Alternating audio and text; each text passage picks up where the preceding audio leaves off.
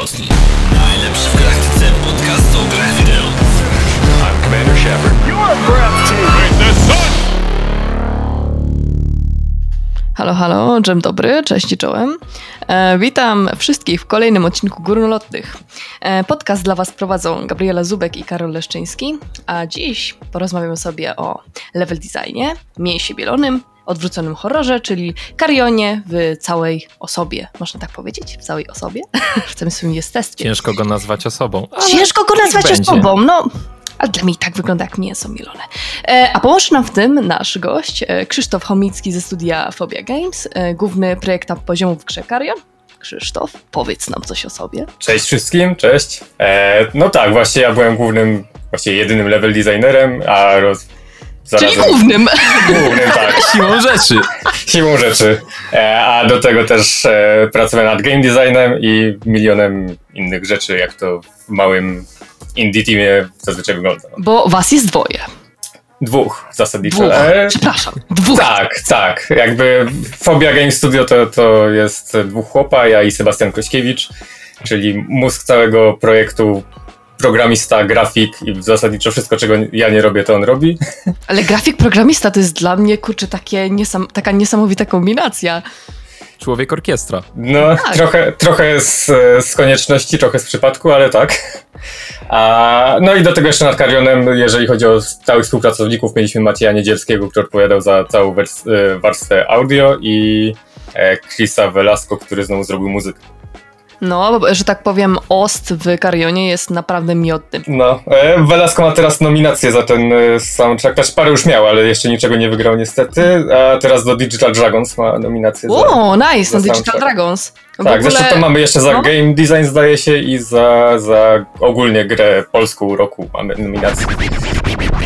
Tu mała aktualizacja od nas montujących rozmowę z Krzyśkiem. W momencie, w którym macie okazję słuchać tego odcinka górnolotnych, jest już po rozdaniu nagród Digital Dragons Awards. W związku z tym możemy wam już oficjalnie przekazać, że Carion finalnie zwyciężył w kategorii najlepszy game design wśród polskich gier wideo.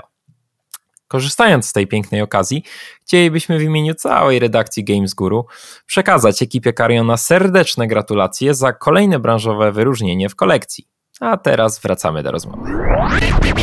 No bo wy skosiliście sporo nagród. No A- trzy, e, znaczy no. czy w no, Dragonsach mamy trzy, trzy nominacje, a tak no to co, dostaliśmy BAFTę e, za najlepszy debiut, tośmy faktycznie dostali, co jest fajne, bo jesteśmy historycznie drugą, drugą polską grą, która dostała BAFTę po zaginięciu Ethana Cartera. E, No, robi wrażenie. no, to chyba taka najbardziej wow nagroda, tam jeszcze Bo wy zgarnęliście na Metacriticu powyżej siódemki ocenę. No, 75 To jest mamy na. Metacriticu. 75. No. A user score macie e, 7,9. No, Więc gracze, jest- gracze się bardziej poznali niż recenzenci. No, recenzenci, aj tam, szkoda gadać. Jakie obrzydzenie w twoim głosie. No szkoda gadać. Jakby ci to powiedzieć, e, recenzenci na Metacriticu to no z dystansem generalnie. Dużym. Tak. Bardzo, Bardzo dużym. dyplomatycznie, Karol. Bardzo Nie. Dyplomatycznie, ale Ja, ja mam do nich podwójny dystans, bo ja sam byłem dziennikarzem slash recenzentem growym dla gry online. A to chyba większość ludzi zaczynała od takiego em, stanowiska. Nie E, wiem, nie wiem czy większość, bo biorąc pod uwagę ile teraz osób pracuje w game devie, to musielibyśmy No. mieć tych dziennikarzy absolutne zatrzęsienie, ale sądzę, że często ci bardziej wygadani, których gdzieś się tam wystawia potem do tych wywiadów i, i innych takich brudnej to roboty, e, no to bardzo często właśnie ci, którzy wcześniej byli po drugiej stronie mikrofonu, że tak powiem. Ale mimo wszystko przecież game dev to jest... ym, no, niby wydaje się takie duże, ale tak naprawdę to jest e, małe środowisko, w sensie mm, jest bardzo takie ścisłe, jakby to ująć. no bo Że nie do jest game devu raczej nie trafiają przypadkowi ludzie. To nie jest taka robota typu prawnik, co nie, że od dziecka myślisz sobie będę prawnikiem, bo ci tata mówi i ma kancelarię, tylko no raczej idą tylko ludzie z pasji. A może Tak teraz się ko- przynajmniej wydaje. może kolejne pokolenie? sugerujesz, że nie może być prawnika z pasją?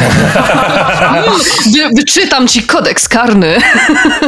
A prawnicy to teraz e, raczej już mają, mają dość po tych wszystkich zmianach ustawicznych, więc oni... To, to się w ogóle No. nie dziwię trochę. Zresztą my też mamy dość, bo nas też to dotyka. No, A siłą rzeczy. w sumie nasz prawnik to jest już niemalże trzeci członek naszego studia, bo tyle z nim siedzimy, że No tak, widziałem, że Poniekąd nawet, robi w game nawet w nie? Redditach był wymieniony Tak, jako tak. legal counsel. No. Kurczę, bo jako firma właśnie to też mnie e, zawsze ciekawiło, jak radzą sobie takie małe indie studia, e, jako firmy e, odnośnie mm, i- w aspektach prawnych i ZUS-owskich i innych. Jak, jak to wygląda? Jest bardzo trudno? No to zależy, ta, czy tak.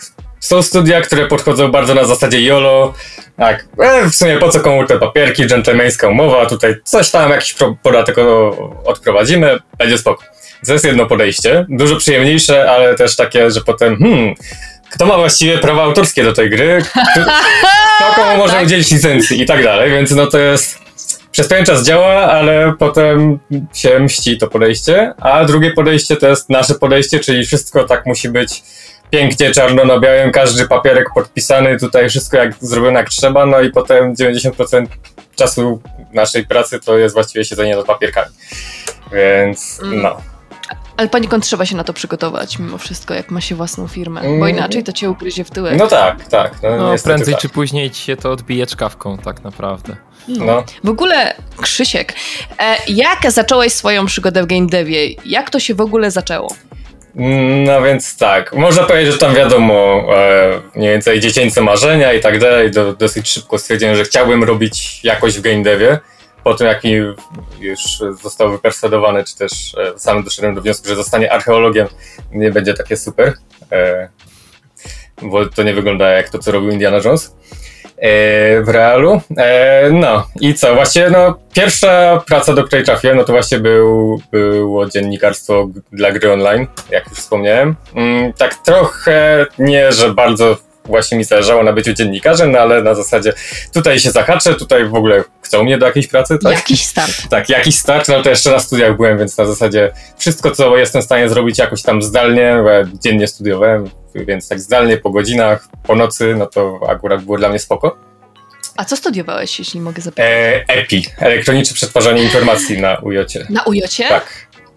A, Słyszałem spoko, dużo spoko dobrego w tym kierunku. No, Tak, to jest.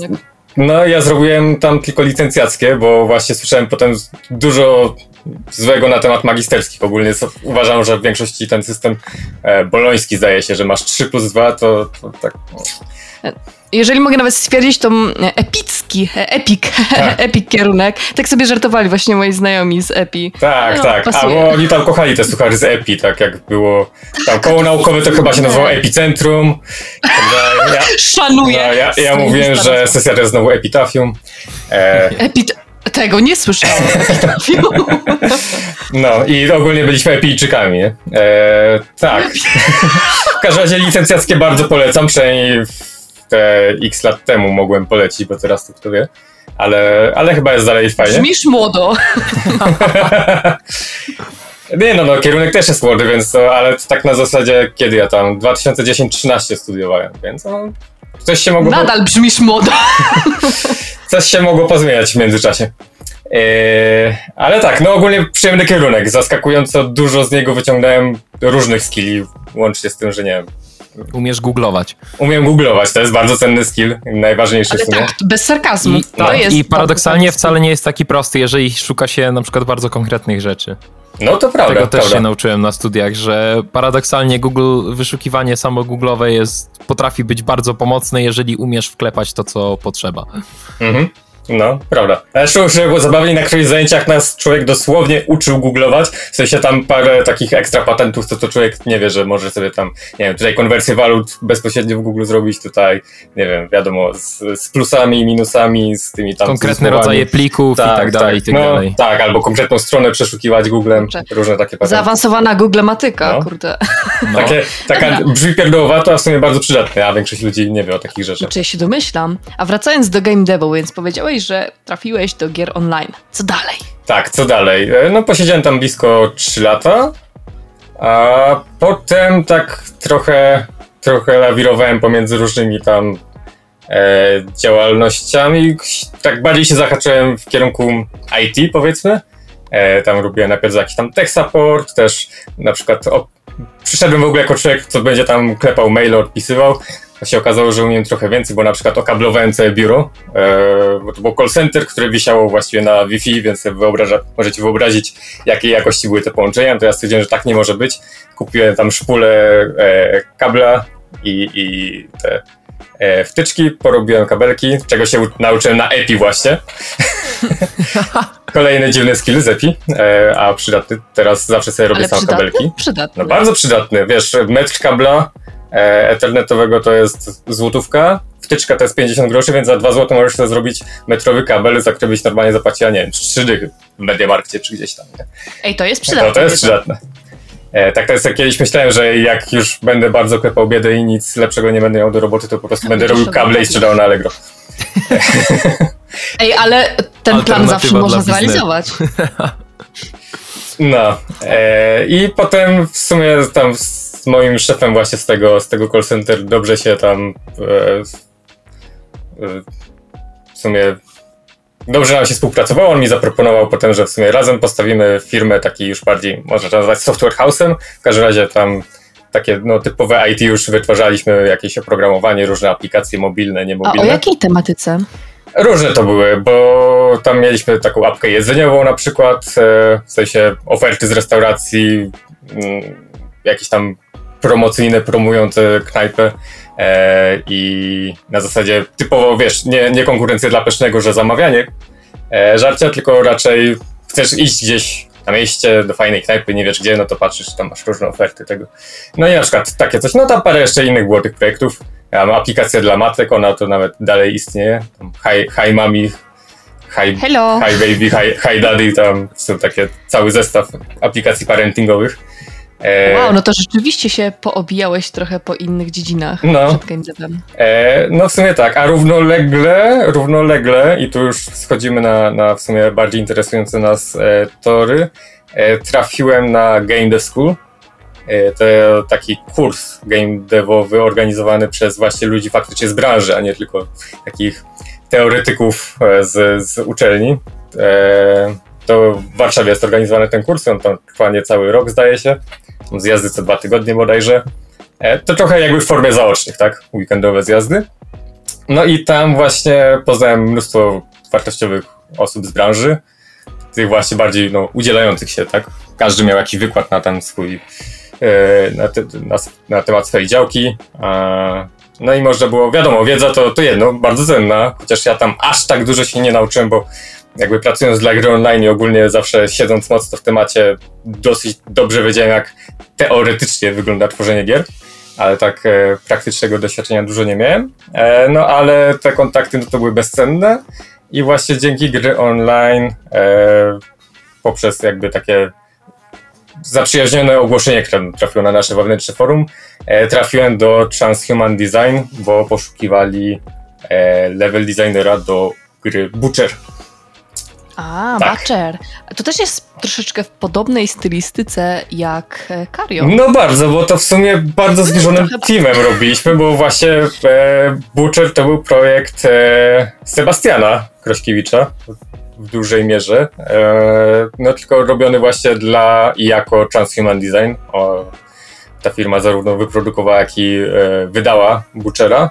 E, zresztą Transhuman Design ciekawa firma, bo to jest e, firma e, sorry, e, Michała Marcinkowskiego e, tak zwanego często e, pierwszego polskiego indyka, a też człowiek, który zrobił Soldata chociażby, więc, więc e, tak, dosyć, dosyć w sumie istotna postać w naszej polskiej branży.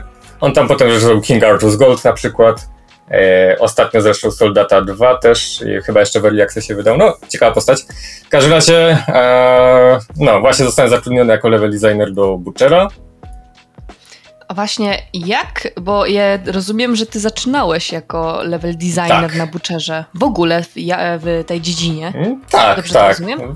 Jak, jak to było na początku? Jak bardzo ciężko było. Przede wszystkim trzeba umieć słuchać feedbacku ludzi, którzy lepiej wiedzą, jak ta gra powinna wyglądać, co się sprawdza, co się nie sprawdza. O, było w sumie tak, jako że, jako że to nie był team jakiś taki duży, ani wielce sformalizowany. W sumie jak ja dołączyłem, no to nad grą bezpośrednio pracował właściwie tylko Sebastian. Eee, właśnie przede wszystkim jako programista, potem też siłą rzeczy trochę jako grafik, bo długa historia ogólnie. Projekt nie był od razu robiony jako Transhuman Design, tylko tam wcześniej Sebastian sobie tak robił po godzinach z zaprzyjaźnionym grafikiem, który tam natrzaskał dużo teksturek i tak dalej, ale potem tamten grafik zrezygnował z, z dalszego uczestnictwa w projekcie i zostawił wszystko Sebastianowi. No i potem Sebastian stwierdził, że no w sumie trochę asetów brakuje, tutaj trzeba coś podorabiać, no więc będzie też dłubał w grafice i tak w sumie na, na butcherze wyskilował. Bardzo ładnie ten swój pixel art. Eee, no, eee, więc, więc jak dołączyłem jako drugi stały członek teamu, no to było tak, że właściwie dali mi po prostu e, ówczesną wersję gry. E, ona była zrobiona w Unity, ale miała własny edytor leveli. W ogóle tak naprawdę nie musiałem koniecznie uruchamiać Unity, że, bo mogłem bezpośrednio na samym buildzie e, odpalić sobie edytorek i tam, i tam sobie dłubać te levele, więc to było na zasadzie masz tu, pobaw się, wróć za tam, nie wiem, tydzień czy dwa i pokaż, czy Co, coś ci się udało co żeś zrobić. wymyślił? Tak. No, oczywiście... Ja mam z kolei... Hmm? A, przepraszam, dokończę. No tam było zero, zero dokumentacji, zero czegokolwiek, to było na zasadzie patrzę jak inne levele są zrobione i tam próbuję do czegoś dojść i, i poskładać z tych klocków. Z jakich programów głównie korzystają level designerzy? designerzy? No to zależy, to zależy bardzo od... od... Na przykład przy projekcie e, Butcher, z jakiego programu korzystałeś? Znaczy wspomniałeś Unity i ten edytor. Tak, więc, więc gra śmigała na Unity, ale raczej śmigała. Dzięki Sebastianowi śmigała, bo to, żeby śmigało w Unity, to, to nie jest takie proste. Jaki, jaka szydera, nie mogę. No nie, bo Unity z całym szacunkiem jest silnikiem, na którym bardzo szybko można coś postawić, ale żeby to potem dobrze działało, to już nie jest tak łatwo. No nie jest. To, Tak. To, to nie jest 2 plus 2. No nie. Przynajmniej wtedy, jak robiliśmy Butchera, no to już parę lat minęło od tego czasu, może teraz jest trochę łatwiej, nie wiem. E, nie. Okej, czyli, nic- czyli nic się nie zmieniło. Dziękuję, dziękuję za uwagę. Eee, tak, więc no przy Butcherze, no to po prostu jechałem na, na edytorze, który zrobił Sebastian. Jakby z poziomu, z poziomu gry mogłem sobie wszystko tam dłubać, plus no jakiś e, zwykły edytor e, tekstowy do, do, do skryptów. Ja tam chyba z Sublime Text używałem po prostu.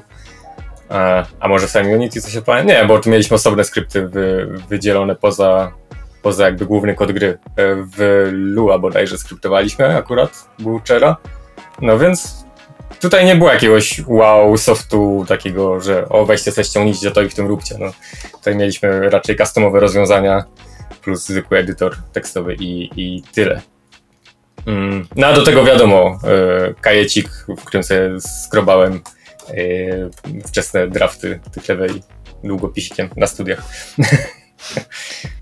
Nie no, powrót taki do e, sztuk manualnych, w sensie takich technik manualnych. No tak, że było zabawniej, myśmy tam nie prowadzili jakiejś super, e, nie wiem, czy to dokumentacji, czy nie mieliśmy pięknych koncept artów i tak dalej. Jak kiedyś zrobili artykuł o nas w Pixelu, to chcieli mieć właśnie coś takiego behind the scenes i ja wtedy nawet nie miałem bezpośredniego dostępu do tego zresztą, jak oni to chcieli, bo oni chcieli to na gwałt, więc po prostu jakieś tam zdjęcia takie chamskie, pożółkłe, w słabym świetle, które ja wrzucałem tam kiedyś Sebast- Ziemniaczane zdjęcia. tak, Sebastianowi na zasadzie, a weź zobacz, tutaj mam taki pomysł na level, on no spoko. Eee, no to właśnie one trafiły do druku. Potem takie piękne ziemniaczane zdjęcia. No. I patrzcie, wow, dalej, dalej się używa zeszycików do... Ale to jest taki origin, no nie? Takie żółta pożółka, Początki. no nie? Tak. Początki. No, Krzysztof Chomicki, origin. Górnolotny. I'm Commander Shepard. You are breathtaking. The sun.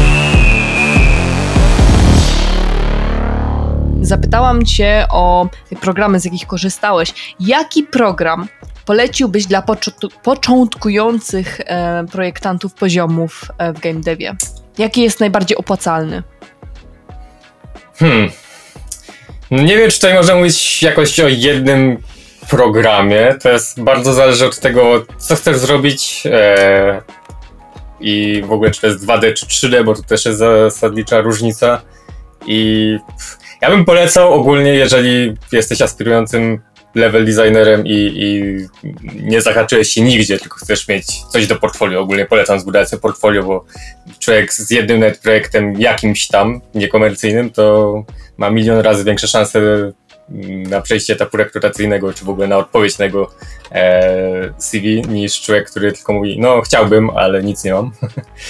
e, to, to polecałbym po prostu pobawić się w robienie customowych leveli do jakichś istniejących gier, mody po prostu, e, więc jakieś gry, które mają najlepiej po prostu udostępniają e, swoje, swoje edytory leveli, to żeby tam posiedzieć i podłubać w tym. Tak a propos te- tego, sorry, że ci przerwę, ale przyszło mi teraz do głowy jedno pytanie. Czy słyszałeś o tej sytuacji, gdzie gość w Far Cry 5 w edytorze stworzył remake całego, całej, czy całej mapy? Jednej dużej, czy z Bonda chyba? Z tego starego... A, z GoldenEye? Tak, z GoldenEye'a stworzył, no, cały poziom i zdjęli mu go za prawa autorskie. A no to, to, to powszechnie. E, teraz ostatnio był net news, że tam chyba robili też jakiś wielki mod, czy tam remake e, chyba GTA Vice City w czymś tam. Tak, i, też zdjęli... zdjęli Tak, nawet nie, że ktoś się zaczął rzucać o te prawa autorskie, ale doszli do wniosku, że a pewnie Sami będą to- się rzucać. Tak? Sami to zdejmą, tak. Znaczy, No. nie rozumiem tego trochę, dlaczego ludzie pchają się, pchają palec między drzwi. W sensie, czemu mamy już wiele udokumentowanych przypadków takich, że jak ktoś wychyla nosa, to, to potem zazwyczaj dostaje po głowie y, pozwami o prawa autorskie i musi usuwać całą swoją robotę.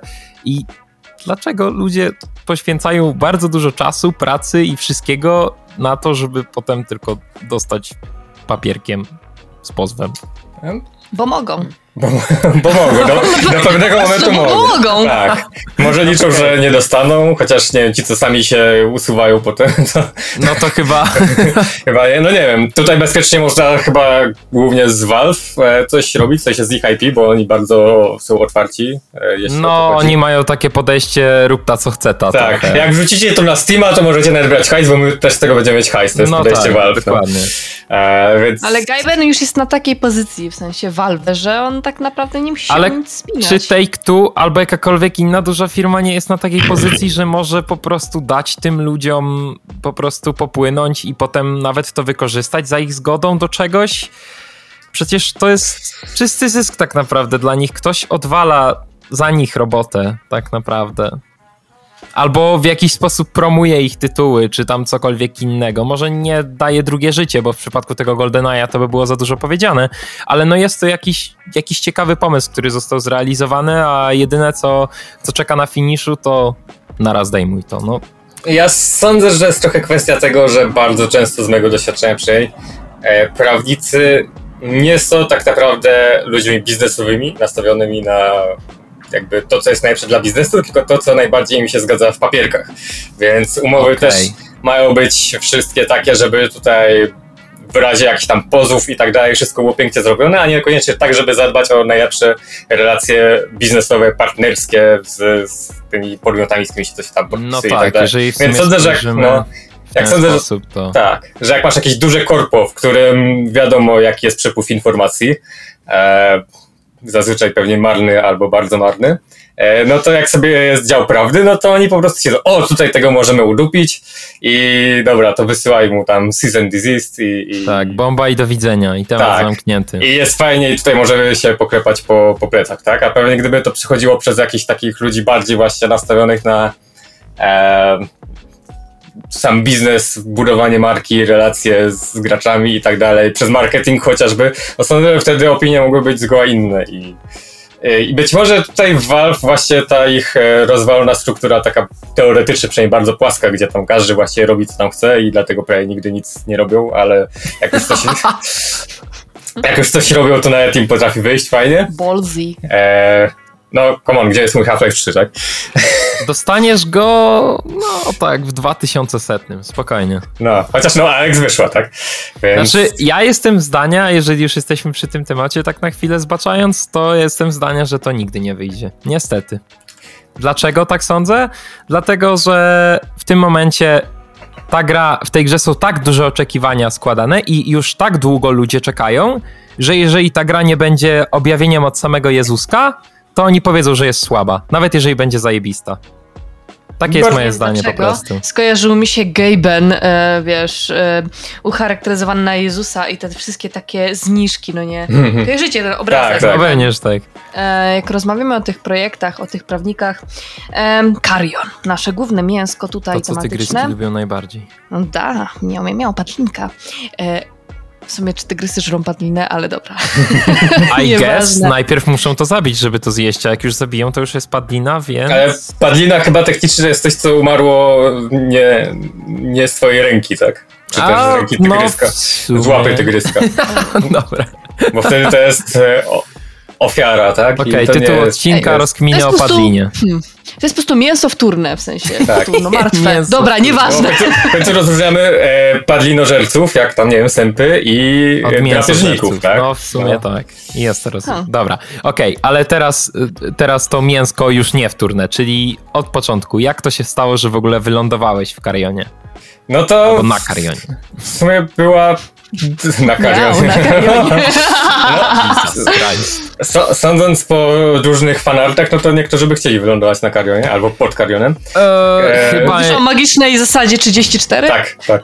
Chryste Panie nie. To w ogóle karion jest zaskakująco popularny w Japonii, więc e, to... Tak, Akurat to nie, znaczy usunąłbym z tego zdania słowo zaskakujący i raczej stwierdził, uwierz mi, znaczy powiem ci tak, jeżeli miałbym obstawić jedno państwo na całym świecie, w którym ta gra zrobiłaby furorę, to powiedziałbym tak, Japonia. Tak. Ciemno, y, w każdym aspekcie. Nie tylko tym growym. Tak, zaskakująco jak na grę zachodnią, bo A okej. mało, mało która gra zachodnia jakoś bardzo się wżera w tamten rynek, tak żeby e, tam odniósł jakiś większy sukces. No nie wiem, taki Wiedźmin to na przykład jest powiedzmy pewien ewenement, tak, że im się podobał, ale to też tak No, to chyba, uderza w te że- samurajskie nuty i tak dalej, nie? No chyba, że Zachód bierze się za ichnią kulturę, patrz Ghost of Tsushima, które zrobiło bardzo dobre wrażenie. Tak, Właśnie miałam o tym mówić, że e, Ghost of Tsushima to taki e, w sumie japoński wiedźmi. No, w zasadzie. trochę tak. Teraz, teraz każda gra to jest taki trochę Wiedźmin, tak? Tak, E, Asasyny to są, no taki trochę Wiedźmin, nie? Taki To- trochę wiedźmi. Co to Ubisoft sam, sam przyznaje, że przecież się inspirował Wiedźminem, e, robiąc te tam... No można e, mówić różne rzeczy o Wiedźminie, ale no była to swego No rodzaju jakie rzeczy rewolucja. można mówić? No, No. wpytkę gierka, no. Nie O- o- wszyscy o- tak o sądzą. co ci chodzi? Tak, nie, nie, nie można krytykować Wiedźmina, to się wytnie. Nie wolno, to jest dobro narodowe, tak, szkalowanie papieża. No. E, Maria. O nie, To się dobra, definitywnie wytnie. E, dobra, ale przechodząc do takich. y, w końcu meritum nie wyciągnąłem z ciebie. Jak trafiłeś do Kariana? e, tak, więc e, trafiłem. To było tak, że myśmy właśnie skompletowali nasz team butcherowy, czyli ja, Sebastian, czy raczej Sebastian i ja w tym przypadku. Tłum ludzi. Tłum ludzi, plus, plus e, Maciej Niedzielski, który w Butcherze odpowiadał głównie za muzykę. E, to jest bardzo, bardzo barwna postać, bo tam bardziej siedział, siedział właśnie w, w polskiej scenie, ja wiem, gotyckiej, Dark Electro i, i takich tam rzeczy. On odpowiadał za takie projekty jak Sui Generis Umbra, był też klawiszowcem w, w Arthrosis, no takie różne gotycko-metalowe rzeczy. On tam, nie wiem, na Castle Party kiedyś nawet zagrał. E, Dark stuff. tak, tak. Eee, więc. Ja zresztą tam nawet jakieś miał. E, coś tam zdarzyło mu się nagrywać z Behemotem, chyba jakieś tam ekstra rzeczy, tam jakieś próby robić, tam. Różne takie rzeczy. W każdym razie człowiek tak sceny gotycko-metalowej, powiedzmy. Chociaż w Zielonej Górze to on przede wszystkim ostatnimi czasy nagrywał e, aspirujących raperów. Bo ma tam swoje studio nagraniowe, tam przychodzili mu e, zi- zielonogórscy e, e, MC, tak. I, i, Czekaj, zielonogórscy raperzy, tak? tak, tak. To był on z Zielonej Góry. E, my właśnie tak jesteśmy rozwaleni po całej Polsce. E, ja w Krakowie siedzę, Sebastian w Warszawie, a, a Maciej w Zielonej Górze. No i tak e, zgarnęliśmy go do, do zrobienia muzy w, w Butcherze. No i mieliśmy ten nasz taki mały dream team. Nad Butcherem się fajnie pracowało, no a potem e, Transhuman Design się mocno, mocno zmniejszyło, bo tam szły też inne projekty, nie wszystkie koniecznie udane komercyjnie, a tam jeden e, duży projekt skancelowany, Transmigration, nie wiem czy kojarzycie. E, taka ambitna, dosyć bardzo ambitna, właśnie zbyt ambitna w sumie na możliwości takiego małego studia. Przygodówka z głównym bohaterem na wózku inwalidzkim, więc takie e, dosyć, e, no, Nie wiem dlaczego pierwsze skojarzenie, jak miałam w głowie, to Hot Wheels, ale może przez moje zarobane poczucie humoru. no nie, myśmy się śmiali, że a, no, jak ktoś pytał o co chodzi w Transfiguration, no takie Mario, tylko że na wózku inwalidzkim.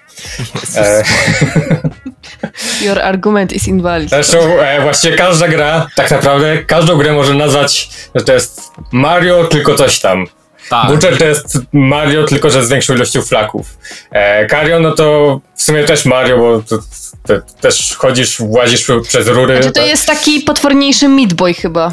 No ale nie, popatrz, Mario też jak ktoś się tam zje grzybka, to rośnie. Karion zje ludzika, to też rośnie, tak? Zmieniają mu się od tego skille, to, to jest naprawdę Mario, tylko że z większą ilością krwi. W sumie to żarcie, to żarcie. Co za różnica. No. Sądzę, że każdą grę da się jakoś sprowadzić do, do tego wspólnego mianownika, którym jest Mario. Tak. Dobra, a No. skąd w ogóle pomysł na Cariona? Bo rozumiem, że przeszliście z tego trzyosobowego zespołu butcherowego na Cariona. Zasadniczo tak, właśnie Tra- Transcon Design postanowił przejść bardziej w, w kierunku bycia znowu jednoosobowym e, e, teamem, czyli tam głównie Michał Marcinkowski robił już na, na własne e, konto rzeczy tylko, czyli no teraz tego Soldata 2. A myśmy tak e, postanowili już coś zrobić na, na własny rachunek, no i Sebastian tam sobie coś dłubał, tak kombinował. E, jako wielki fan e, The Thing e, Johna Carpentera, Sosia. Sosia, W sensie tak. It, nie? Właśnie nie, nie It, bo It to jest ten drugi, tak Stephena I Kinga. tak wiem, z księżycem, nie? A, i tak. to jeszcze inny. No.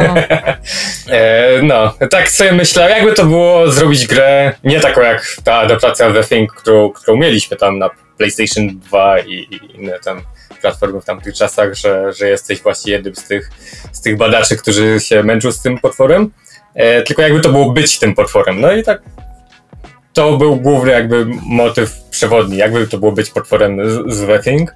E, no plus myśmy się też wychowali na takich rzeczach jak Aliens vs Predator, gdzie wiadomo, granie, granie Marinesami było nudne, znaczy nudne, nie, nie było nudne, To ale... by nie chciał być No ksenomorfem, właśnie, halo. granie Xenomorfem i Predatorem to, to był the shit, tak? O to chodziło. Nikt nie kupował tej gry dla grania e, tymi tam żołnierzykami, tylko dla grania obcym i Predatorem. E, no i w sumie od dawna nie było już gry takiej właśnie odwróconej pod tym względem, e, singlowej, tak? No bo wszystko to poszło w, w kierunku Dead by Daylight, e, tam Piątek 13 chyba też zrobili, teraz nawet ten, ten Predator Hunting Grounds. Wszystko jest multi, tak? Jedna osoba czy tam ileś gra, gra tymi potworami, a reszta tam spieprza przed nimi. A Tak gdzie jest gra do wyżycia się? no właśnie, nie było tej gry do wyżycia się. E, no, więc, więc to był w sumie ten motyw przewodni na, na to, żeby spróbować e, jakoś, jakoś ten aspekt poeksplorować e, singlowy tych, tych gier odwróconych. No plus to w sumie też było takie trochę naturalna e, e, naturalny follow-up, że tak powiem, do, do Butchera, gdzie w końcu też byłeś tym cyborgiem, mocno inspirowanym Terminatorem znowu, który też jednoznacznie dobry raczej nie jest, a raczej jest zły, bo ma wyżreć całą ludzkość. E, więc e, tutaj zabijałeś ludzkość jako, jako cyborg, no to teraz możesz ludzików zabijać jako, Jako kupa mięsa. Jako kupa mięsa, jako mięsny jeszcze. No, no i to, to było to. Wiadomo było, że, że potwór będzie jakiś taki amorficzny, będzie rósł wraz ze zjadaniem ludzików i, i będzie dużo krwi i flaków. E, właśnie co do tych zjadanych ludzików. Em, są questy w Karionie, które, czy questy, no nie wiem, czy to jest chyba za dużo powiedziane, e, zadania, które wymagają od, nie wiem, przejęcia kontroli nad jednym ludzikiem. I czasami na przykład jak zerzesz jakiegoś e, ziomka, jakiegoś ludzika i później nie możesz wykonać tego zadania, to co się wtedy robi? E, Nie, nie ma takich blokerów. Zostało to. Sorry, że odpowiem za ciebie, Krzysiek, Mhm. ale, ale Zostało to naprawione, nie? Naprawione na poziomie Naprawione. designu myśmy to... to nigdy nie było zepsute. Może tak, Tak. powiem. A, nie, spokojnie. Jakby to, w, że tak powiem, prawidłowe pytanie z perspektywy kogoś, kto nie grał. O tak. E, polega to na tym, że są dwa rodzaje, dwa rodzaje przeciwników. Pierwszy rodzaj przeciwnika jest taki, który Karion po prostu zjada i nic z niego nie zostaje. A drugim rodzajem przeciwnika są żołnierze, którzy mają karabiny i takie tarcze bądź miotacze ognia i ich, jeżeli się zje, to on, to Karion ich tak de facto nie zjada do końca, bo zostaje z nich truchło. I jeżeli zabijemy, y, zabijemy, znaczy zaczynając może na, od początku, to ciężko jest zabić tego, którego mamy przejąć. To zostało tak raczej zrobione, że, żeby się nie dało, ale jeżeli już się tak zdarzy, to po prostu Karion wchodzi, przejmuje tego trupa i go ożywia po prostu. A, okej, ma to sens. Tak, ma to tak. sens. Ale Czyli taką sobie skórkę nakłada, no nie? zasadniczo tak. skin. Tak, no mniej tak. więcej. No, My. bo właśnie ci, ci żołnierze mają takie po, e, wytrzymałe pancerze, które jakby trzymają do kupy, ich truchło zmielone w środku, Ja pierdzielę. więc zawsze, zawsze można z nich zrobić e, kukiełkę i, i O nie reanimować. mogę, nafaszeruję żołnierzy. O! No to jest takie faszerowanie, no. Faszerują strzelcy, tak, dobra. Jezus Maria. Dobra, powiedz mi, jak wyglądało projektowanie poziomów w grze? E, Tu, tutaj było dużo problemów takich fundamentalnych, bo no niby mówi się, że, że Carrion to o, no platformówka 2D, tak, ale zacznijmy od tego, że tutaj nie do końca masz platformy i skakanie, bo właściwie grawitacja wprawdzie jest, bo wiadomo, tam fizyki mamy całkiem sporo, ale jakby dla, dla głównej postaci, dla naszego protagonisty grawitacja nie stanowi żadnej przeszkody, bo on może się mackami wszędzie po prostu wciągnąć. I, I mamy ten problem, że fundamentalna tak naprawdę bariera w praktycznie każdej grze, w której sterujesz bezpośrednio postacią, nie mówię właśnie o, nie wiem, jakichś RTS-ach, RPG, gdzie tam tylko klikniesz myszką i tam koleś idzie, no tylko takich sterowanych e, bezpośrednio, no to człowiek o to nie myśli, no ale grawitacja jest tak naprawdę tą główną przeszkodą, którą zawsze trzeba jakoś pokonać. Tak? Tam jest za daleko, tam jest za wysoko, tam jest za nisko, tutaj spadniesz, sobie rozwalisz ten głupi ryj, e, tam nie sięgniesz, tutaj nie wiem, winda nie działa, więc musisz znaleźć schody albo naprawić windę i tak dalej. No tutaj zupełnie czegoś takiego nie mieliśmy. Czekaj, czekaj, jako, mięso mielone naprawiasz windę. Znaczy, Nie naprawiasz, Mówisz, to że- najwyżej sobie ją przesuwasz góra-dół za pomocą dźwigienki. Tak, tak, ale dlatego też no, tutaj musieliśmy chociażby w przypadku tych wind upewnić się, że tam, gdzie masz pojechać windą albo tam obok, no to znów musi być tak architekton- architektonicznie wszystko zrobione, żeby nie można było sobie po prostu tam przejść szybem, ominąć całą, całą zagadkę i, i tyle, tak? E, no ogólnie właśnie było mnóstwo takich rzeczy. E, zawsze musi być sufit na przykład. Bo inaczej co, wyjdziesz poza ekran i co? I Znaczy jest... tutaj teoretycznie moglibyście zrobić tak jak w tych, tak jak wszystkich tych dużych open worldowych RPGach, tak jak na przykład w Wiedźminie, że jak się Tak. dojeżdżało do końca mapy, to tu diabeł mówi dobranoc, zawracaj, co nie? To tak samo można by tam, że nie masz się czego złapać, więc nie można wyjść do góry. No, No, ale wiem, że tak, nie, tylko to, to też jest pewien problem. Zresztą zrobiliśmy coś takiego w tym świątecznym DLC, że jest tam pewien obszar taki otwarty, ale tam znów musieliśmy po bokach postawić takie bariery elektryczne, że jak e, Karion w to wejdzie, no to zrobi zap Się i, usmaży. i się usmaży, tak?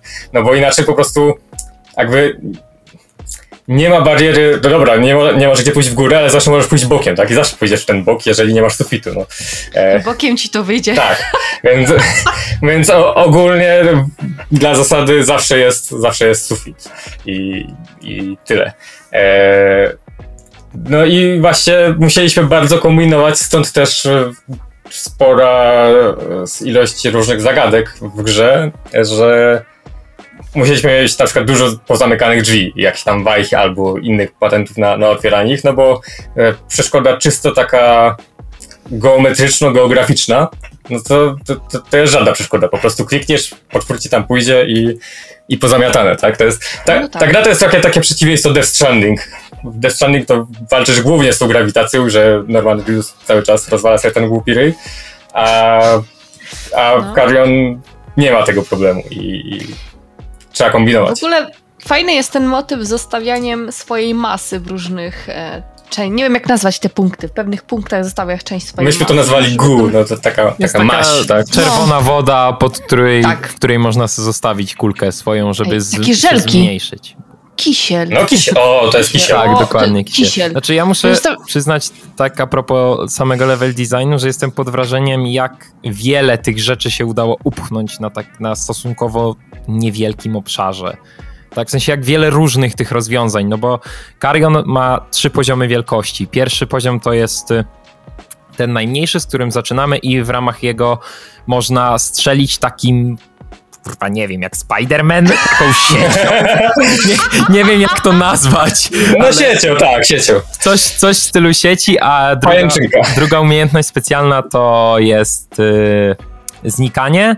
Po, powoduje, że jest niewidzialny, które Tak. się przydaje w kilku miejscach, głównie w takich, gdzie są takie lasery, które jak namierzą Kariona, to zamykają przejście. Mhm. No to Nie wiem, jest... czemu skojarzyło mi się z liposukcją. Proszę. Drugi, E, drugi stage Kariona to jest y, ten, ten taki średni pomiędzy, który w ramach jednej umiejki specjalnej ma takie kolce, które się przydają w walce, a w ramach drugiej ma takiego bodyslama. Tak. ładuje, ładuje energię i w określonym kierunku po prostu uderza i to po, pozwala niszczyć takie, takie drewniane bariery. No i trzeci to jest taki Karion typu kloc i klo, kloc, ma, kloc ma taką spo, no yy, Boże kochany, zmultiplikowaną sieć, którą pozwala wyciągać yy, wyciągać są- różne obiekty. No to są takie harpuny, powiedziałbym. No o, harpuny Mięsne harpuny. Tak, dokładnie, mięsne harpuny i co on tam jeszcze miał, Boże? E, Keratozis ma ten taki A, pancerzyk. tak, taka, ta, taka tarcza, która pozwala, pozwala przeżyć wybuch i to też zostało fajnie przez was wykorzystane, bo mm, w niektórych miejscach y, są takie lampki i te lampki, y, jak cię wykryją, to zrzucają taką dzidę, która ma ładunek wybuchowy i ona cię zabija instantowo, nieważne od tego, ile masz, niezależnie od tego, ile się ma zdrowia, jeżeli się nie ma, nie użyje się tej tarczy. I fajnie to akurat wykorzystaliście w niektórych miejscach, blokując progres, yy, znaczy blokując progres, blokując przejście w taki sposób, że najpierw trzeba wziąć tą minę, poczekać, przejść na przykład do innego, innej części mapy i się tam dopiero wysadzić, żeby rozwalić ten, ten obiekt, który blokuje przejście. No, Nice. no, to tak, tak. Właśnie całkiem jesteśmy zadowoleni z tego, ile dało, udało się wyciągnąć tych zagadek i jakby odejść trochę od zwykłego schematu, pociągnij za wajchę, otwórz drzwi. Wiadomo, że on i tak trochę dominuje, Jest, bo... ale mimo wszystko, znaczy No, generalnie różnorodność tych umiejętności w tak stosunkowo prostej grze, w sensie jeżeli chodzi o mechanikę, je, robi wrażenie. No, no bo widzisz, tutaj znów w sumie wracamy do tego fundamentalnego problemu mm, braku grawitacji i, i, i ogólnie charakterystyki tego poruszania się potwora, że w większości Metroidvanii masz w sumie podział na jakby dwa rodzaje skilli. Jedno to, to, to jest jakiś tam, nie wiem, nowy rodzaj amunicji, który ci otwiera jakieś Jakieś tam drzwi. ofensywne po prostu. Tak, to, to są takie. Tak, i o, wiadomo, ofensywne one tam w walce się przydają, no plus otwierają ci coś tam, rozwalają jakiś tam bloczek czy coś. Powiedzmy, tych mamy trochę też, też w grze, ale my nie mogliśmy praktycznie w ogóle się odwoływać do tych takich e, ruchowych, że tak powiem. Typu double skilli. jump albo Właśnie lot. double jump. Tak, tutaj lot, tutaj e, jakiś ślisk, tutaj sprint, tutaj cokolwiek. To są rzeczy, na których normalnie budujesz Metroidvanie, że po prostu sięgasz tam, gdzie wcześniej nie sięgałeś. A Karion i tak tam sięgał, więc musieliśmy podejść do tego mocno kreatywnie, żeby te skille mogły nam zrobić ten, te progresje e, pod względem otwierania się świata. Więc no to tutaj było całkiem sporo z tym zabawy. I też między innymi po to ten system e, klas potwora, czy też rozmiarów i, i zrzucania biomasy bądź e, zdobywania jej, jej na nowo i odzyskiwania, e, żeby móc budować jakieś zagadki, większe sekwencje wokół, wokół skilli, które już masz, a nie, że tylko, no dobra, masz już e, ten rodzaj e, pistolecika, to już tam zawsze wejdziesz. To już wszystko koniec. robisz. Tak. Górnolotny. I'm Commander Shepard. You are breathtaking. The sun? Ja mam z kolei inne pytanie. Gdzie jest minimapa? Gdzie ona To jest? ja tu do, do, do siebie, od siebie, znaczy się dorzucę. Y, Ten sam design poziomów jest kapitalny i w, przez tak 95% gry dokładnie wiesz, gdzie iść i co masz robić. Ale jest kilka takich momentów w grze, gdzie jest tak, tak dezorientujące, w sensie przynajmniej dla mnie, tak łatwo mi się było zgubić, bo w grze są save pointy. Polegają na tym, że jest takie e, oświetlone kółko i tam można e, zasejwować i wtedy zazwyczaj po prostu rozwijają się macki, żeby oznaczyć miejsce, w którym już byliśmy, a niektóre save pointy powodują też, że Karion niszczy fragment terenu, żeby odblokować jakieś przejście. I czasami było tak, że yy, przechodzenie między kolejnymi ym, Boże, etapami na mapie jest bardzo szybkie i się przechodzi i tak, tutaj są macki, okej, tutaj byłem, wracam, okej, tutaj też są macki, tutaj byłem, o dobra, tu, tu jest otwarte, więc byłem i tak, dobra, gdzie mam dalej iść i gdzie progresować? Tak, więc e, Tak, to, Tak. to był bardzo. E, e, ja wiem, że to była kontrowersyjna decyzja z naszej strony, ale podjęta bardzo, bardzo świadomie. Poza tym mogę też zapytać, a gdzie jest mapka i minimapka w Demon Soulsach, Dark Soulsach, Bloodborne i wszystkich innych grach e, From Software ostatnich? E, tylko z, ja sądzę, zresztą de facto spotkałem się też z ludźmi, którzy się odbijali od tych gier. O Boże, nie ma mapy, nie wiem gdzie mam iść. Tylko tam zazwyczaj dyskusja się z, e, na innym etapie kończy, a mianowicie o Boże, te sousy są za trudne, dajcie easy moda dla casuali, bo ja chcę się bawić, jestem dziennikarzem, nie umiem grać. E, dajcie prostą grę. no dokładnie tak. No, Solsy e- potrzebują journalist moda, zdecydowanie. Tak. Nie, to, to nie tak, że poziom trudności jest właśnie głównym fundamentem tej gry i czyni je takim, jakie są właśnie dlatego, że są trudne. No, ale Tak. to już temat. No to jest wiadomo, trochę inna dyskusja, ale To jest Tak. świetny pomysł na moda, journalist. Tak, gdzie po prostu idziesz Myk. i idziesz tylko gałka do przodu i R1 i, i wszystko ginie, tak jakbyś w konsoli debugowej wciskał tam, nie wiem, Ctrl K i wszyscy umierają. tak, a to, Działa? Działa. To, to jest już ogólnie cały taki mem, że jak, jak na przykład ludzie sobie grają teraz, nie wiem, w Doom Eternal i o, gdybym był dziennikarzem, to grałbym tak. I tutaj, wiadomo, strzela obok tylko przed siebie i Tak, piękny jest ten filmik.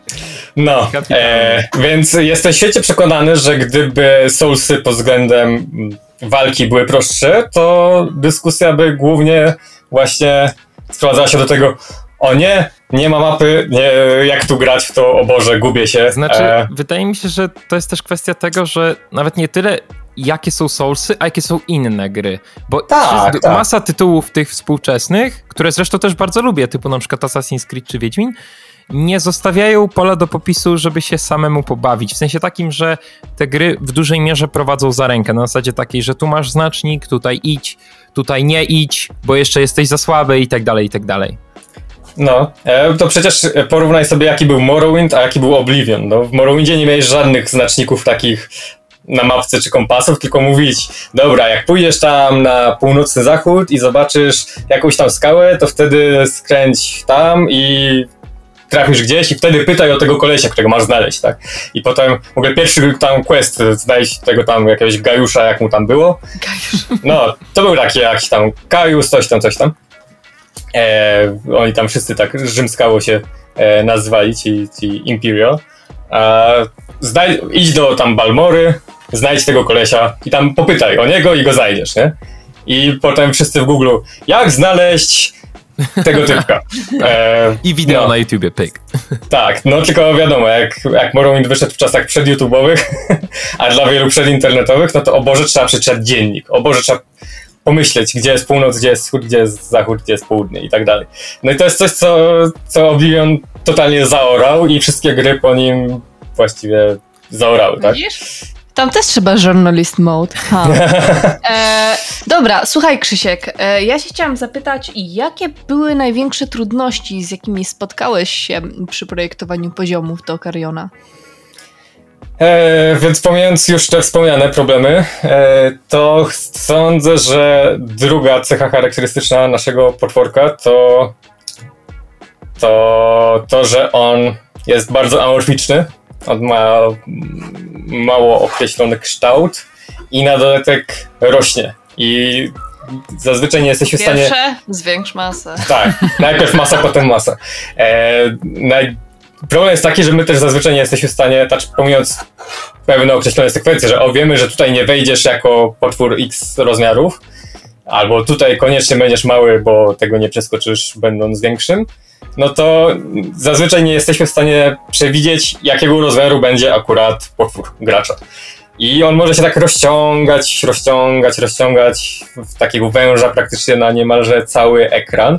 No i taka prosta rzecz, jak na przykład ciągniesz wajchę, drzwi przed tobą się otwierają, a drzwi za tobą się zamykają, no to już jest problem, bo jak się odpowiednio porozciągasz, to drzwi, które się za tobą zamykają, mogłyby przytrzasnąć potwora i sprawić, że ten potwór znajdzie się jakby za tymi drzwiami i bum, masz soft clocka. Zepsułeś grę i, i już jest po ptokach, tak? No, to masz zamknięte drzwi przed sobą, nie ma, nie ma innej opcji. Więc e, tutaj trzeba było strasznie kombinować, żeby, żeby ten potwór ze względu na swoją fizyczność się gdzieś tam nie pozacinał, nie, nie poodcinał ścieżek swoich i tak dalej. A I od tego są kisie. też, ale no one są głównie o- po to, żeby móc kontrolować tę swoją biomasę. I zmieniać umiejki. Tak. Ale teraz mówię o takim stricte już e, fizycznym aspekcie tego, że, że właśnie a tutaj byłeś za długi i tutaj o, oj sorry, nie zmieściłeś się, tak? I, i, i nara, więc tutaj musieliśmy bardzo uważać, żeby nie było właśnie miejsc, w których potwór może się zaciąć na, na amen, zamknąć drzwi przed sobą, E, coś czego zazwyczaj w grach nie masz, no bo po prostu to ciągniesz dźwignię swoim małym ludkiem i się w tym Idziesz. momencie zamykają tam te drzwi, koniec, tak? No, nie teleportujesz się ani nic takiego. To tak jakby, nie wiem, tam jakiś Nathan Drake miał strasznie długą trzecią nogę, która mu zostawała za drzwiami i mógł sobie ją przytrzasnąć, tak? No to jest mniej więcej No mówię, screenshota. tak, taki, e, taki problem, więc mieliśmy parę patentów na to, jak na przykład musieliśmy zamknąć, zamknąć jakieś drzwi, no bo inaczej coś, jakiś inny był problem, no to na przykład mamy te takie e, drzwi wewnątrz, jakby w głębi ekranu, mm, które są bardziej takimi portalami, że po prostu wychodzisz tam, nie wiem, po drugiej stronie jakiejś kolumny. Squeeze in, squeeze out. Tak, tak. To jest w sumie inspirowane takimi oldschoolowymi przygodówkami LucasArts, jak tam, nie wiem, Indiana Jones and the Fate of Atlantis. Tak, gdzie tak wchodziło się w jednym, a wychodziło, a wychodziło w drugim, strony. tak. No, więc to typowo nawiązanie do, do tego. Eee, no i dzięki temu mieliśmy pewność, że potwór znajduje się w całości, całą swoją biomasą po jednej stronie te, tych drzwi i wtedy możemy bezpiecznie tam zamknąć to, co było wcześniej, bo wiemy, że tam żadna, e, żadna maska, żaden, żadna kuleczka potwora nie, nie została po drugiej stronie. Ale no to pff, dużo było takich, takich rzeczy i trzeba było strasznie się nakombinować, żeby przypadkiem czegoś takiego nie zostawić. No i ogólnie też niektóre skille, na przykład e, to przejmowanie kontroli nad, nad ludzikami, to też nagle cały zestaw opcji zepsucia sobie gry, gry jak gdzieś tam a, pójdę tutaj tym ludzikiem, a tutaj sobie pociągnę tę dźwignię. O nie, potwór był po drugiej stronie i po ptokach, tak? Znowu. E, Słuchaj, e, powiedz mi, bo Carrion miał premierę w zeszłym roku w lipcu e, Mhm. i trochę już czasu minęło. Powiedz mi, nad jakimi projektami aktualnie siedzisz? Nie skończyliśmy jeszcze dłubać w Carrionie tak naprawdę. W sensie mamy jeszcze tutaj pewne pewne pomysły, jak tu coś tam rozwinąć. Za... Nie mogę mówić wprost co, ale w każdym razie ani nie porzuciliśmy jeszcze Carriona jako takiego, ani też raczej nie porzucamy marki samej w sobie, więc mamy jeszcze jakieś pomysły na, na to, jak to pociągnąć dalej, ale chwilowo jesteśmy raczej na wczesnych etapach tych rzeczy. Czyli możemy spodziewać się modów albo dodatków do Carriona? Coś Czy możesz sypnąć jakąś informacją, jakimś mięskiem? M- Mięskiem nie, mięska to mamy już dużo tutaj. E, mielonego. E, no szczegółów nie mogę powiedzieć, ale w każdym razie w tym roku co najmniej jedna, jak nie dwie niespodzianki jeszcze, jeszcze powinny ludzi czekać. E, jeszcze zależnie od tego, kiedy, kiedy będzie się słuchać tego podcastu, być może, że jedna już, już będzie ujawniona do tego momentu. Nice! Okej, a 2021 okaże się ciekawym rokiem. No mam nadzieję. Okej, to ja mam dwa pytania. Czy myślicie nad drugą częścią, taką na zasadzie Carrion 2 XXL, więcej wszystkiego?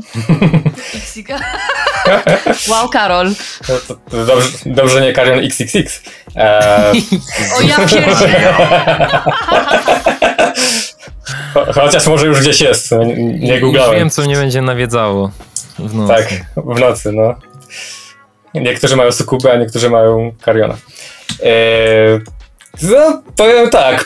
Pomysły są, a czy w planach coś będzie, no to tego powiedzieć nie mogę, a, albo też nie chcę, bo potem co, nie wiem, załóżmy, że stwierdzimy, a może zrobimy tego Cariona 2, ale zajmie nam to tam 9 lat, z czego tylko 4 faktycznej roboty. E, no i potem, o, oni tak długo pracowali nad tą grą, a jakby pracowali mniej wygląda, no więc Jasne.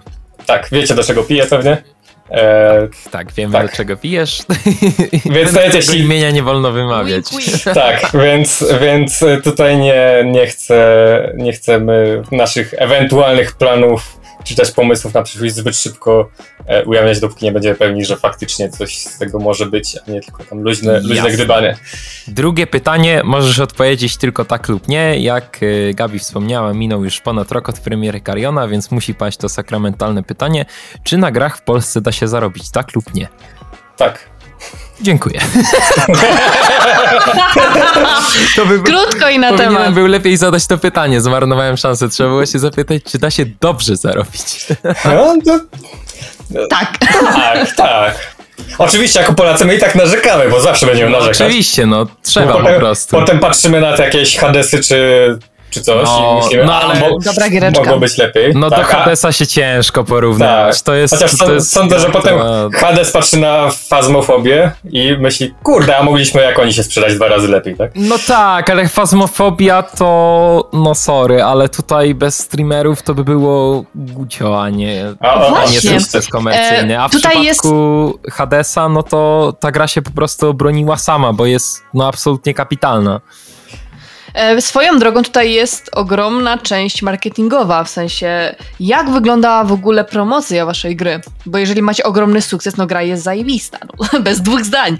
Ale jak wyglądała, wyglądał proces marketingowy tej gry? No to tutaj nam prawie wszystko załatwił nasz wydawca, Devolver Digital.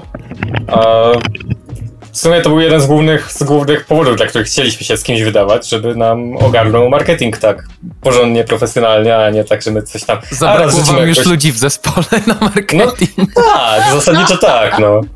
Ale E, no, tak patrząc po tym, co, za co Devolver jest odpowiedzialny, to zwróciliście się do chyba najlepszych możliwych ludzi tak naprawdę. Jeżeli strony na Steamie nie kłamie, no to tak, mamy Hotline Miami, kapitalnie, mamy Katana Zero, akurat w to nie grałem, ale z tego co widzę, to też bardzo dobrze się to przyjęło. Loop Hero, które swego czasu też zrobiło, narobiło bardzo dużo szumu, Enter the Gungeon, to samo, no i teraz Devs Door, na którego też bardzo przychylnym okiem patrzę, ale on się na razie, ale on też na razie dopiero startuje. No tak, no w sumie Devolver był jakby naszym takim go-to wydawcą, no bo jak patrzysz na Cariona, to co myślisz? O, wygląda jak gra Devolvera. Więc... Tak. No, Dokładnie więc, tak. E, rozmawialiśmy też oczywiście z masą innych i tam były ciekawe oferty i ogólnie ciekawi wydawcy i to też nie byliśmy aż do samego końca pewni, czy na pewno pójdziemy z Devolverem, no ale koniec końców e, sądzę, że, że to ich doświadczenie, ich portfolio właśnie takie krwawo, groteskowo, pikselowe zaważyło tutaj, że, że będziemy mieć obok siebie właśnie chociażby Hotline Miami, a nie, nie wiem, Overcooked, które bardzo lubię, ale tak No to nie są... u, uderza w inne trochę. Tak, tak, chociaż to też takie trochę spaghetti. Jest... No, w sumie jest trochę mięsa ostatecznie. Kulinarnie jest. Tak, dokładnie. Też masz jedzenie, nie? Więc No w sumie. A czy, biorąc pod uwagę, że udało wam się odnieść spory sukces z Carionem, czy dostaliście z tego tytułu jakieś ciekawe propozycje od różnych ludzi, że tak powiem? Czasem coś się zdarza, ale czy coś takiego bardzo wartego odnotowania z perspektywy powiedzmy też graczy, a, a nie tylko ewentualnych tam jakichś biznesowych e, układów, to, to nie wiem, czy coś bardzo interesującego na ten moment, ale też są perspektywy na takie, e, takie I to rzeczy. chyba najważniejsze, Tak, tak. bo no, pokazaliście się tak naprawdę z, od razu z bardzo dobrej strony. To nie jest tak, że wydaliście grę i ona się okazała taka, no, może być. Ale szału nie ma, tylko, tylko wręcz przeciwnie. Wyszło coś naprawdę bardzo dobrego. no, no na pewno jest... Ostry szaszłyk, dobra giera. Tak, tak. No, jest potencjał na rozbudowę tej marki na pewno e, w różnych w różnych e, mediach, tak? Nie, niekoniecznie tylko tam trzaskać kolejne gry, ale tam jest jakaś opcja, żeby to pociągnąć dalej. No nawet wstępnie jako taki, taki, e, takie ćwiczenie e, zrobiliśmy tam komiks na, na Halloween, który trochę rozbudowuje cały, cały lore tak zwany, e, tło fabularne Kariona, więc tak, no są jakieś tutaj opcje No, na, na... potencjał, tak, na, znaczy stworzyliście nomen omen, tak? Potwora, który, który tak naprawdę ma ogromny potencjał. No, na, nawet w takich kwestiach właśnie, jeżeli chodzi o opowiadanie, tak? Można zawsze na przykład w następnej części uderzyć w, powiedzmy kuzyna Kariona z jakimiś innymi zabawkami. No to jest Opcji bardzo jest dużo. tona. Tak, jest, jest to na opcji i tutaj mogę powiedzieć, że jeżeli chodzi o pomysły, tośmy się jeszcze nie, nie wyprztykali ze wszystkich. Tutaj jeszcze jest, No mam nadzieję. Dużo kierunków, zagram w drugą które, część. w które można pójść. Tak bardzo dużo. Także e, no, op, opcji jest powiedziałbym poniekąd A jeszcze jedna rzecz przyszła mi do głowy a propos e, wydawania gry. Jak bardzo duży udział w waszym sukcesie, o ile w ogóle możesz powiedzieć cokolwiek na ten temat, miało wydanie waszej gry na Game Passie? A czy z Game Passem to nigdy nie wiadomo, bo ogólnie deal mieliśmy bardzo dobry, to mogę powiedzieć, dzięki Devolverowi, tutaj znów właśnie propsy, propsy dla naszego wydawcy, bo sami byśmy raczej aż tak dobrej oferty nie, nie otrzymali od Microsoftu, ale teraz wiemy, że dużo osób zagrało w Game Passie, No, i ogólnie się po. o nie, nie zapłaciłeś tam, o to, to, nie, to kończymy podcast. E. Dorzućcie jeszcze DLC na Steamie, to kupię Deluxe Edition. no, Patrzcie, jakie żądania, kurde. no. E, więc Więcej ogólnie kontentu, come on. tak, dużo, dużo osób zagrało, e, dużo. Znaczy, podobało się to ogólnie, no i nam to zrobiło ładny, ładny exposure, na pewno większy na, na, na całe IP, więc to na pewno zbudowało też jakoś e, publikę pod, pod e, kolejne jakieś ewentualne karionowe projekty.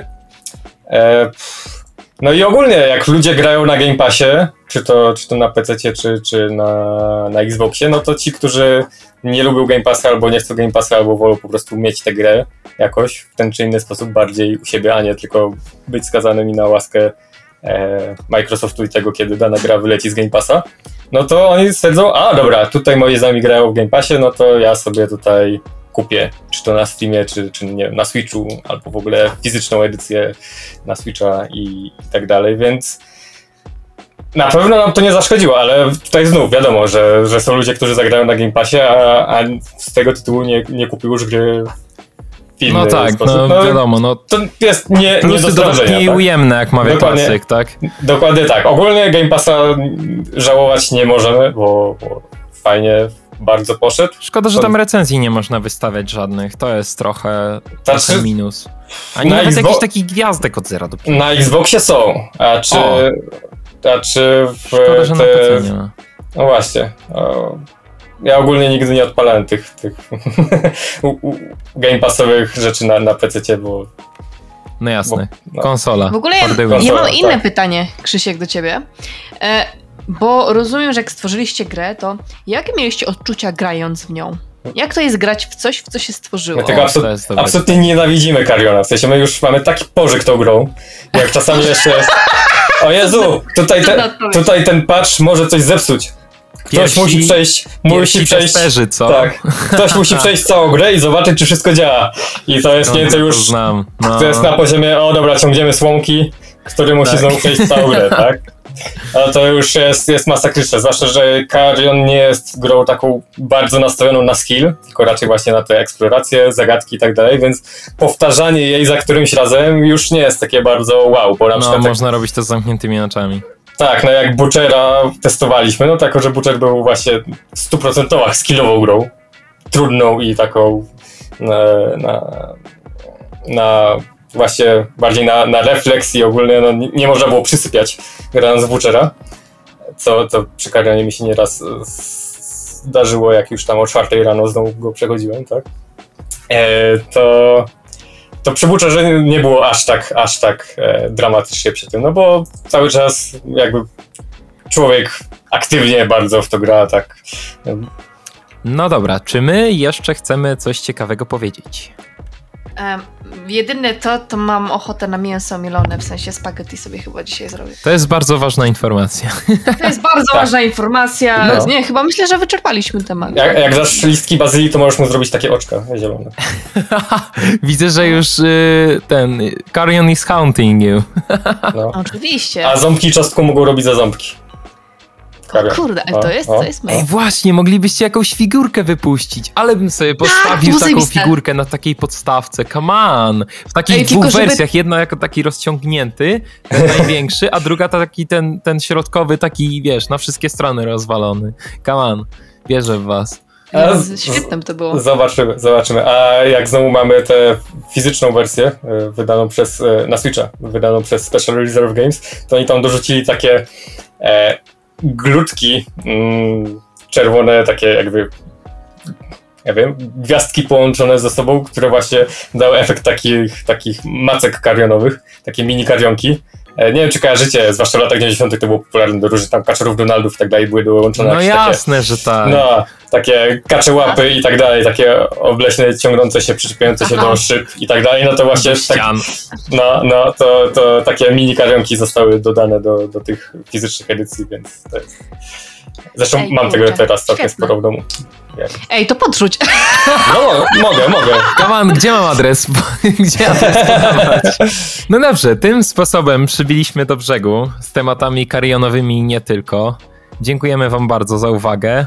Ten podcast prowadziłem ja, czyli Karol Leszczyński, Gabizu, a naszym gościem był Krzysztof Chomicki, czyli główny level designer Kariona. Dziękujemy wam Główny bardzo. jedyny, dzięki wielkie. Główny jedyny, tak. Tak. Ciao. Górnolotni. Najlepszy w Shepard. You are breathtaking. Witness sun!